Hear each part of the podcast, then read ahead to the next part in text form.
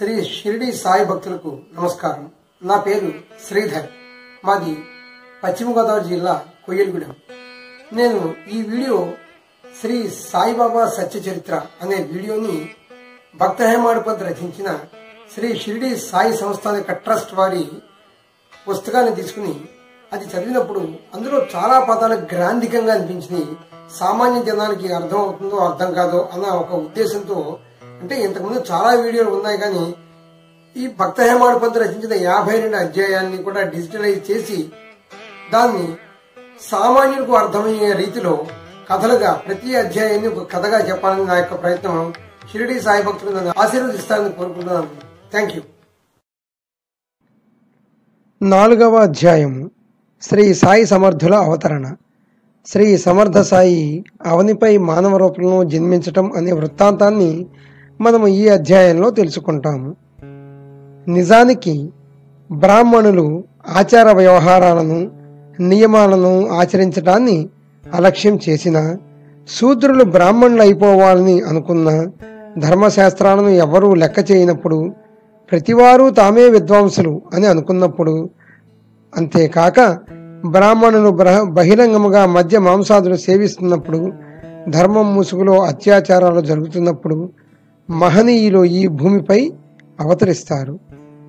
మానవుల దీర్ఘాయుషుని జన్మంతా ఉండవలసిన ఆరోగ్యాన్ని పోగొట్టుకుని కేవలం కడుపు నింపుకోవటం విషయ సుఖాలను అనుభవించడాన్నే ఆనందంగా భావించి వాటినే ముఖ్యంగా భావించి జనులు నీతి భ్రష్టులైనప్పుడు మహాత్ములు మహిత్యపై అవతరిస్తారు. గానుగాపూరు నృసింహ వాడిలాగే గోదావరి నదీ తీరాన షిరిడి క్షేత్రం కూడా ప్రసిద్ధి చెందింది. ఆ గోదావరి తీరంలో అనేక తీర్థాలు ఉన్నాయి. అందులోని నీరు పాపాలను ప్రక్షాళన చేస్తుంది. దానిలో స్నానం చేసిన ఆ నీటిని తాగిన దుఃఖాలు పోతాయని పురాణాలలో చెప్పారు. షిరిడి చేసుకున్న పుణ్యం కొద్దీ జగత్తుని ఉద్ధరించటానికి గోదావరి సమీపాన అవతరించారు గొప్ప యోగీశ్వరులైన సాయి. వీరు సంసారాన్ని జయించారు. ఇహలోకానికి చెందిన ఔన్నత్యాన్ని కానీ అల్పత్వాన్ని కానీ ఆయన లెక్క చేయలేరు. అలాంటి వారి స్థితిని గురించి మనము ఏమని వర్ణించాలి? సాయిబాబా వారు భిక్షకు వెళ్ళటం. ఆయన ఉదయము సాయంత్రము భిక్ష కోసం గ్రామంలో తిరిగినప్పటికీ లెండీ బాగుకు లేదా చావడికి వెళ్ళినప్పుడు ఆయన ఆత్మస్థితి అఖండముగా ఉంటుంది. లెండి బాగుకు కానీ చావడికి కానీ వెళ్ళే సమయంలో ఆయన ఆత్మ యొక్క స్థితి అఖండముగా ఉంటుంది. షిరిడి కేవలం కేంద్ర స్థానం పండరీపురంలో విఠలుడు రఘుమాయుల దర్శనాన్ని శ్రీ సాయిబాబా షిరిడిలోనే ఇచ్చేవారు. మీరు గాలిబువా అనే శ్రీ సాయి భక్తుల మాటను వినండి. అతను పండలి సాంప్రదాయానికి చెందినవాడు. ప్రతి ఏడు పండరిపురం వెళ్ళేవాడు. అలాగే షిరిడికి కూడా వచ్చేవాడు. అతనికి సాయిబాబా అంటే ఎంతో ప్రేమ. ఆ పెద్ద మనిషి ఎల్లప్పుడూ రామకృష్ణ హరి అన్న నామాన్ని జపిస్తూ ఉండేవాడు. ఆయన వయస్సు తొంభై ఐదు సంవత్సరాలు. చాతుర్మాసంలో గంగానది తీరాన మిగిలిన ఎనిమిది నెలలు పండరీపురంలోనూ గాలిబోవా ఉంటుండేవారు. అందువల్ల ప్రతి సంవత్సరము అక్కడికి వెళ్ళి వచ్చేటప్పుడు ఆయన సాయిబాబా వారిని కలవటం జరుగుతూ ఉండేది. బాబా వైపు గాలిబువ వినమ్రతతో చూస్తూ ఈయనే దయామృత సాగరుడు అనాథనాథుడు అయిన సాక్షాత్ పండరినాథుడు జరీ అంచులు దోవతులు కట్టుకోగానే ఎవరూ మహాత్ములు అయిపోరు. కష్టపడి ఎముకలను మనులుగా రక్తాన్ని నీరుగా మార్చాలి. దైవత్వం ఊరికే వస్తుందా? ఈయన ప్రత్యక్షంగా పండరీనాథుడే. ఇది బాగా తెలుసుకుని ఈయన దైవత్వాన్ని గుర్తుపెట్టుకోండి అని అన్నారు. ఎవరన్నారు? గాలిబువా వారు శ్రీ సాయిబాబా గురించి ఎప్పుడూ అనే మాటలు. నిజానికి బాబా వారికి నామస్మరణం అంటే చాలా ఇష్టం. శ్రీ సాయిబాబాకు నామస్మరణ అంటే చాలా ఇష్టం. భక్తులారా వింటున్నారా గమనించారా? ఆయనకి నామస్మరణ అంటే చాలా ఇష్టం. ఆయన కూడా నిరంతరం అల్లా మాలిక్ అనేవారు. తమ ఎదుట రాత్రిళ్ళు నామ సప్తాహాలు కూడా జరిపించేవారు. ఒకసారి ఆయన దాసగణుని నామ సప్తాహం చేయమని ఆజ్ఞాపించారు. అయితే అందుకు దాసగణు చేస్తాను అయితే నాకు విఠలుడు సాక్షాత్కరించాలి అన్నాడు. అప్పుడు బాబావారు తమ ఛాతీపై చేయి పెట్టుకుని అవునవును సాక్షాత్తు విఠలుడు మూర్తే ప్రకటితమవుతుంది. భక్తుడికి మాత్రం భావం ఉండాలి. డాకూరు నాథుడికి డంకపురి పండరి నాథుడికి పండరి లేదా ద్వారకా నగరు ఈ షిర్డియే. ఇది చూసేందుకు నీవు ఎక్కడికో దూరం వెళ్ళవలసిన అవసరం లేదు. పుండరీకుడు అమ్మా నాన్నల సేవ చేసి దేవాది దేవుణ్ణే సమ్మోహింపజేశాడు. దేవాది దేవుడు అతని భక్తి ప్రేమలకి పరవశించి ఇటుక మీద విశ్రాంతి తీసుకున్నాడు. అని అన్నారు. సరే సప్తాహం సమాప్తమవగానే దాసగణుకి విఠలుని దర్శనం అయింది అని చెబుతారు. ఇప్పుడు బాబావారి మాటలకి మరొక అనుభవం చూద్దాము. ఒకసారి కాకా సాహబ్ దీక్షిత్ వారు నిత్య నియమానుసారం తెల్లవారుజామునే స్నానం చేసి ఆసనం వేసుకొని ధ్యానం చేస్తూ కూర్చున్నప్పుడు అతనికి విఠలుని దర్శనం అయింది. ఆశ్చర్యం ఏమిటంటే తర్వాత అతను బాబా వారి దర్శనం కోసం మసీదుకి వెళ్ళినప్పుడు బాబా విఠల్ పాటిల్ వచ్చాడు కదూ? అతన్ని కలిసావు కదూ? అతను చెప్పకుండా పారిపోతాడు. అతనికి గట్టిగా ఒక మేకు కొట్టి ఒక చోట కదలకుండా స్థిరంగా ఉంచు. ఒక్క క్షణం అశ్రద్ధ చేశావో అతను కన్నుగప్పి పారిపోతాడు అన్నాడు. ఇది జరిగింది ఉదయం పూట. తరువాత మధ్యాహ్నం పూట విఠలుని దర్శన సం- సంరంభానికి చెందిన మరొక ఉదాహరణ చూడండి. ఎవరో ఒక పొరుగురు వ్యక్తి పండరిపుర విఠోబా చిత్రపటాలు ఇరవై ఐదు అమ్ముకోవాలని వచ్చాడు. ఉదయాన కాకా సాహెబ్ దీక్షిత్కు ధ్యానంలో ఉన్నప్పుడు విఠలుడి మూర్తి ఎలా కనిపించిందో అచ్చం అది అలాగానే ఉన్నదనిపించింది. కాకా సాహెబ్ మనసుకి చాలా ఆశ్చర్యం అనిపించింది. బాబా వారి మాటలు గుర్తు వచ్చాయి. వెంటనే అతను గొప్ప ప్రేమతో ఒక చిత్రపటాన్ని కొన్నాడు. భక్తిభావంతో దాన్ని పూజలోనూ పెట్టుకున్నాడు. శ్రీ సాయికి విఠలుని యొక్క పూజ పట్ల కల ఆదరణ తెలిపే మరొక అందమైన వినసొంపైన కథను విందురుగాని భగవంతరావు దీక్షిత్ యొక్క తండ్రి గొప్ప విఠల భక్తుడు. పండరీపుర యాత్రను పదే పదే చేస్తూ ఉండేవాడు. తండ్రి దివంగతుడు అయినాడు ఆయన దివంగతులు అయిన తర్వాత పూజలు నైవేద్యాలు అన్నీ ఆగిపోయాయి.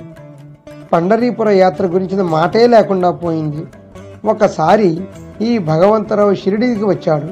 అప్పుడు బాబావారు ఇతను నా స్నేహితుని కొడుకు. అందుకనే ఇతని నేను ఇక్కడికి లాక్కొచ్చాను. ఇతను ఏనాడు నైవేద్యం పెట్టడు. నన్ను పస్తులుంచుతున్నాడు విఠలుడిని పస్తులుంచుతున్నాడు అందుకే ఇతని షిరిడీకి తీసుకువచ్చాను. ఇతనితో పూజలు చేయటం మొదలు పెట్టిస్తాను అన్నారు. చూశారా? శ్రీ సాయికి విఠలుని యొక్క పూజ పట్ల గల ఆదరణను తెలిపే ఈ అందమైన వెనుసొంపైన సొంపైన కథను మీరు చెవులారా విన్నారని భావిస్తున్నాను. ఒకసారి దాసగను ప్రయాగ తీర్థానికి స్నానానికి వెళ్ళాలని మనసు పడ్డాడు. అందుకు బాబావారి దగ్గర అనుమతి తీసుకోవాలని వచ్చాడు. అప్పుడు బాబావారు అరే దానికోసం అంత అంత దూరం వెళ్ళవలసిన అవసరం ఏమిటి? ఈ షిరిడియే మన ప్రయాగ తీర్థం.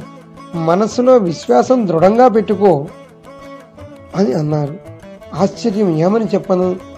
బాబా వారు దాసగను బాబా పాదాలపై పెట్టగా బాబా వారు ఈ రకంగా చెప్పారు.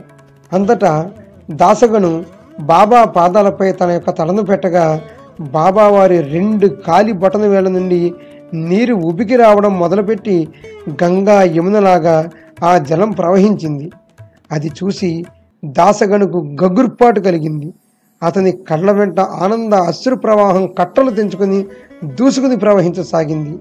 బాబా మీద ప్రేమ ఉప్పెదలా ఎగసిపడింది. అపారమైన బాబా శక్తిని అపరిమితమైన ఆయన మహిమని వర్ణించి ఎంతగానో తృప్తిపడ్డాడు ఒక గేయ మాలికను కూడా రచించారు. సరే బాబా వారు ఏ దేశంలో ఏ పవిత్ర వంశంలో ఏ తల్లిదండ్రుల కడుపును జన్మించారో ఎవరికీ తెలియదు షిరిడీలోని నానా చోపదారు యొక్క తల్లి ఎంతో వృద్ధురాలు. ఆమె బాబా వారి గురించి చాలా ఆసక్తికర విషయాలు చెప్పేది. అతను ధవళ ఛాయతో మెరిసిపోతూ యువకుడిగా వేప చెట్టు కింద ఆసనం వేసుకుని హాయిగా కూర్చుని కనిపించాడు. వయసేమో చిన్నది. ప్రవర్తన ఎంతో ఆసక్తికరం. పగలు ఎవరితోనూ కలిసేవాడు కాదు. రాత్రిపూట ఎటువంటి భయమూ ఉండేది కాదు అని అందరికీ చెప్పసాగింది. అయితే ఒకరోజు ఒక అద్భుతం సాగింది. ప్రజల మీదకి ఒక ముగ్గురు మీదకి వారి ఒంటిపైకి ఖండోబా పూని వాళ్ళు ఊగసాగారు. అక్కడున్న ప్రజలు ఇలా ప్రశ్నించడం మొదలుపెట్టారు. దేవా ఏ అదృష్టవంతుడి కొడుకు ఈ అబ్బాయి ఎచ్చట నుండి వచ్చాడు ఇక్కడికి? నీవు తెలియజేయి అనగా అంతర ఖండోబా వెళ్ళి గుణపంతో నేను చెప్పిన చోట తవ్వండి అన్నారు. అక్కడ తవ్వగా ముందుగా కొన్ని ఇటుకలు తగిలాయి. దాని మీద రాతి బండ తీసినప్పుడు ఒక సొరంగం కనిపించింది.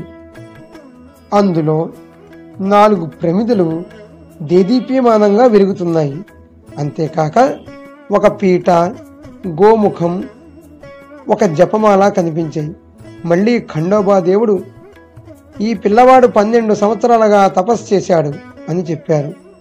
ఆ తర్వాత కొంతసేపటికి బాబావారు ఇది నా గురుస్థానం నా పవిత్ర స్థలం దాన్ని అలాగే ఉంచండి అని అన్నారు. అక్కడి వారు బాబావారు చెప్పిన మాటని పాటించారు. ఎప్పటిలాగే ఆ భూగృహాన్ని మూసేశారు. ఈ సమాధి స్థానం దగ్గరే బాబావారు పన్నెండు సంవత్సరాలు తపస్సు చేశారన్నమాట. ప్రజలలో ఎంతో ప్రసిద్ధి చెందినది గురువారం శుక్రవారం సూర్యాస్తమయ సమయంలో ఆ ప్రదేశంలో పేడతో అలికి దానిపైన ఓ క్షణం పాటు సాంబ్రాణి ధూపం వేసిన వారికి శ్రీహరి సుఖం ప్రసాదిస్తారు అని ఈ మాటలు చెవులారా శ్రీ సాయిబాబా వారు అన్న పలుకులు.